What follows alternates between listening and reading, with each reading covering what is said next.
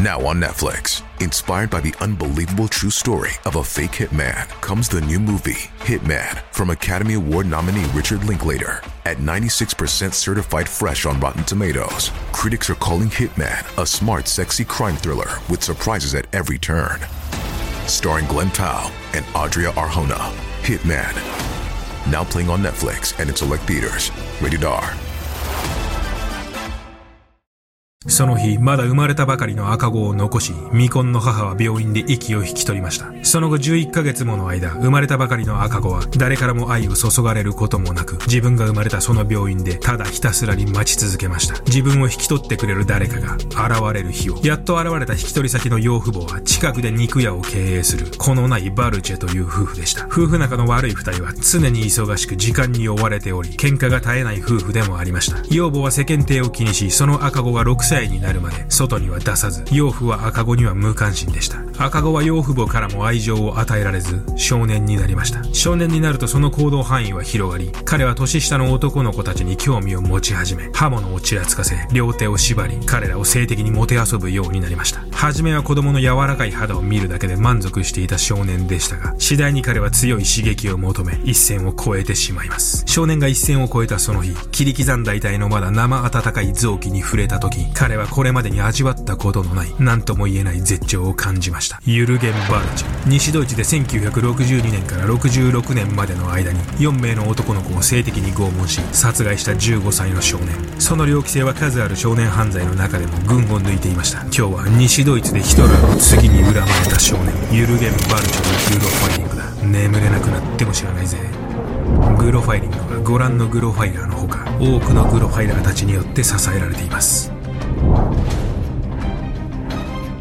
さて今日はユルゲン・バルチェです。まだドイツが西と東に分かれていた頃、バルチェは8歳から12歳の少年たちを使われなくなった防空壕や洞窟に誘い出し、そこで思う存分にいたぶり、殺害しました。バルチェの一連の犯行は自らの性的不能を解消するためのものでした。男の子にしか興味がなく、性的に不能であったバルチェは、次第に強い刺激を求めるようになり、その結果が一連の連続殺人でした。彼は犯行当時15歳であり、まだ少年とと呼ばれる年齢でしたが、バルチェが行ったことの詳細は極めて猟奇的です。バルチェは少年だからこそ、我々の想像をはるかに超えた猟奇性を持っていたのかもしれません。そしてバルチェの生い立ちもまた悲惨なものでした。それでは行ってみましょう。ユルゲン・バルチェが初めて殺人を犯したのは15歳の時でした。1962年、バルチェはこの頃から年下の男の子に対して性的な欲望を強く感じるようになっていたと言います。この日バルチェは8歳のクラウス・ユングを戦時中に使われていた防空壕に誘い出し、殴る蹴るの暴行を加え、ナイフをちらつかせ、両手を縛り上げ、殺害しています。バルチが犠牲者の少年たちを誘う手口は様々でした。自分は探偵をしているから捜査に協力してほしい。空襲用の防空壕からダイヤモンドが発掘できるらしいので、手伝ってくれないか。祭りやイベントの時に一人や少人数でいる男の子を見つけては声をかけ、今は使われなくなった防空壕まで誘い、ことに及ぶ。とにかく手当たり次第少年たちが誘いにに乗ってきそうな場所やシチュエーションがあれば、バルチェは声をかけていました。これはバルチェが男の子を入れるために持ち歩いていたというスーツケースです。かなり大きいサイズのこのケースを、バルチェが本当に使用したかどうかは不明ですが、少なくともその計画性だけはこの写真からはっきりと読み取ることができます。防空壕の中で縛り上げたクラウスの服を脱がせ、彼の正規をもてあそびながら服従させ、自分はそれを見て G を行い満足する。その後はできるだけゆっくりと長長い時間をかけ、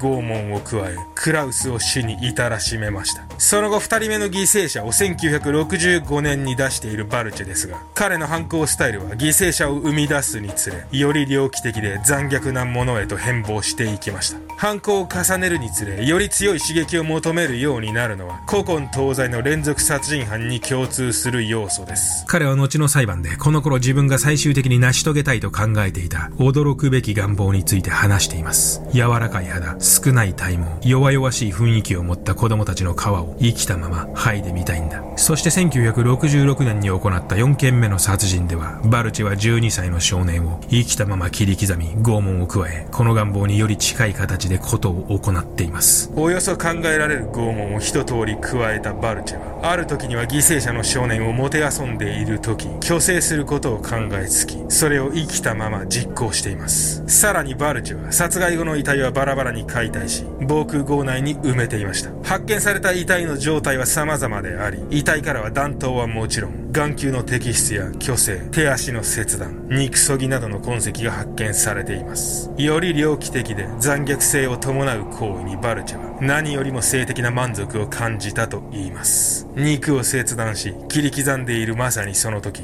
バルチェは何度も何度も絶頂に達しました。わずか15歳の少年が一人で行ったあまりにも猟奇的な犯行。バルチェは多人数で行うことによる責任の軽減や、一種の承認欲求や全能感とは全く別の次元で犯行に及んでいたのです。一体ユルゲン・バルチェという少年はどんな少年だったのでしょう彼の生い立ちを見てみましょう。1946年、ユルゲン・バルチェは敗戦後の混乱が続く西ドイツに生まれました。バルチェの母は未婚のまま彼を出産し、その後間もなく結核によりこの世を去っています。その後バルチェは出生したその病院で11ヶ月間を過ごし、バルチェ夫婦のもとに養子に出されています。近くで肉屋を営むバルチェ夫婦は、日々忙しく、喧嘩の絶えない夫婦でした。そしてバルチェの養母は、精神的な問題を抱えた、実に厄介な人物だったのです。養母は脅迫性障害を患っており、身の回りのもの、人を、とにかく清潔にすることに取り憑かれた女性でした。そんな養母の潔癖な性格は、自らの家族の成り立ちにまで影響を及ぼしています。世間体を気にしすぎる養母は、バルチェが養子だということを周囲の人間に知られるのを恐れるあまり、バルチェが小学校に上がるまで彼を家から出さなかったと言います。またこの養母がバルチェの幼少期から彼が収監される18歳までずっと続けていたという異様な習慣もバルチェの人格形成に大きな影響を与えていました。病的なまでに潔癖症であった養母はなんと毎日風呂でバルチェの体を隅々まで洗っていたのです。思春期の少年が母に体を毎日洗われることの異常性は説明不要かと思われますます。さらに体洗いの際、思春期になったバルチェの下半身が反応しているのに気づいた養母は、その都度、厨房から肉切り包丁を持ち出し、こんな悪いおちんちんはこれで切ってしまうよ、と脅していたと言います。おそらくこの体験はバルチェの中で強烈なトラウマとなり、それは後にバルチェが犠牲者たちに虚勢をしていたという事実と深く繋がっているはずです。13歳になるとバルチェは全寮制の寄宿学校に通い始めますが、ここでもバルチェを待っていたのは最悪の経験だったのです。そこでは校則や教師の指示に従わないたびにひどい体罰が加えられ、とりわけ教師である変態神父の一人は、バルチェに性的虐待を加えていたといいます。バルチェのズボンにおもむろに手を入れ、公然と変態行為に及ぶ。このように寄宿学校や孤児院など多くの子供たちが集団的に生活する場での性的虐待や体罰は非常に多く、アメリカの連続殺人犯であるアルバート・フィッシュも孤児院での必要な体罰の経験によって、その猟奇性を覚醒させています。さららに性的虐待を行う者は、子供と関わる職業についている傾向が高く、ボランティアに所属し、熱心に活動をしていた人間が、実際の小児犯罪者だったというケースは、埋挙にいとまがありません。最も多くの小児犯罪者自身も、かつては被害者であり、彼らのほとんどは、幼少期に性的虐待を経験していたという事実も忘れてはなりません。虐待の連鎖。それはどこかで、誰かが止めなければ、延々と繰り返される性質のものなのです。また、バルチェの養父母の職業が肉屋で動物の屠殺を伴うものだったということも、バルチェに大きな影響を与えていたと考えられています。バルチェは後の裁判の時にこんな話をしています。肉屋で働くのはいいが、動物を屠殺するのは嫌いだ。現にバルチェは実家の肉屋では屠殺は行わず、販売員としてのみ働いていました。しかしこの供述は、バルチェが犠牲者の遺体をバラバラにしていたということと、明らかな矛盾をはらんでいます。動物の屠殺は嫌うが、人間の遺体を処理することは難なくできる。この両者の違い、この矛盾にこそ、バルチェの真相心理が読み取れるのではないでしょうか。養母に体を洗われていた時に、養母から言われた、おちんちんを切ってしまうよということを、実際に手にかけた犠牲者を虚勢することによって、犠牲者に転嫁する。変態神父からされた性的虐待を犠牲者に行うことによって、犠牲者に転嫁する。見たくもない動物の屠殺を人間間を屠殺することによって犠牲者に転嫁する。このようにバルチェは自分が経験した過去のトラウマや体験、嫌悪の対象を他人に転嫁することによって消化できない自分の中での感情や経験と折り合いをつけていたのではないでしょうか。誰しもが持っているこの自分の中での負の経験を他人に転嫁するという性質。バルチェは特にこの性質が顕著な少年だったと考えられます。そしてバルチェは15歳になり、初めての犯行に及びます。1966年、この年に4人目の犠牲者を出したバルチェは気を良くし、5人目の少年をいつものように防空壕に誘い出します。ナイフを突きつけ脅し、両手両足を縛り上げ、いざことに及ぼうとした時、バルチェは夕食の時間となっていることにふと気づきました。まずい時間だ。そう、バルチェの養母は極度の綺麗好きで神経質。日常生活での時間厳守はバルチェに課せられた使命でした。夕食の時間に遅れただけで、以前バルチェは養母にひどく怒られたことを思い出します。夕食の時間に遅れるわけにはいかない。この時バルチェは暗い場所で一人では怖いと泣き叫ぶ少年のために、しぶしぶろうそく2本に火をつけ、防空壕を後にしています。自宅に戻り、夕食を早めに済ませ、また防空壕に戻るバルチェ。しかしそこには、もはや誰もいなく、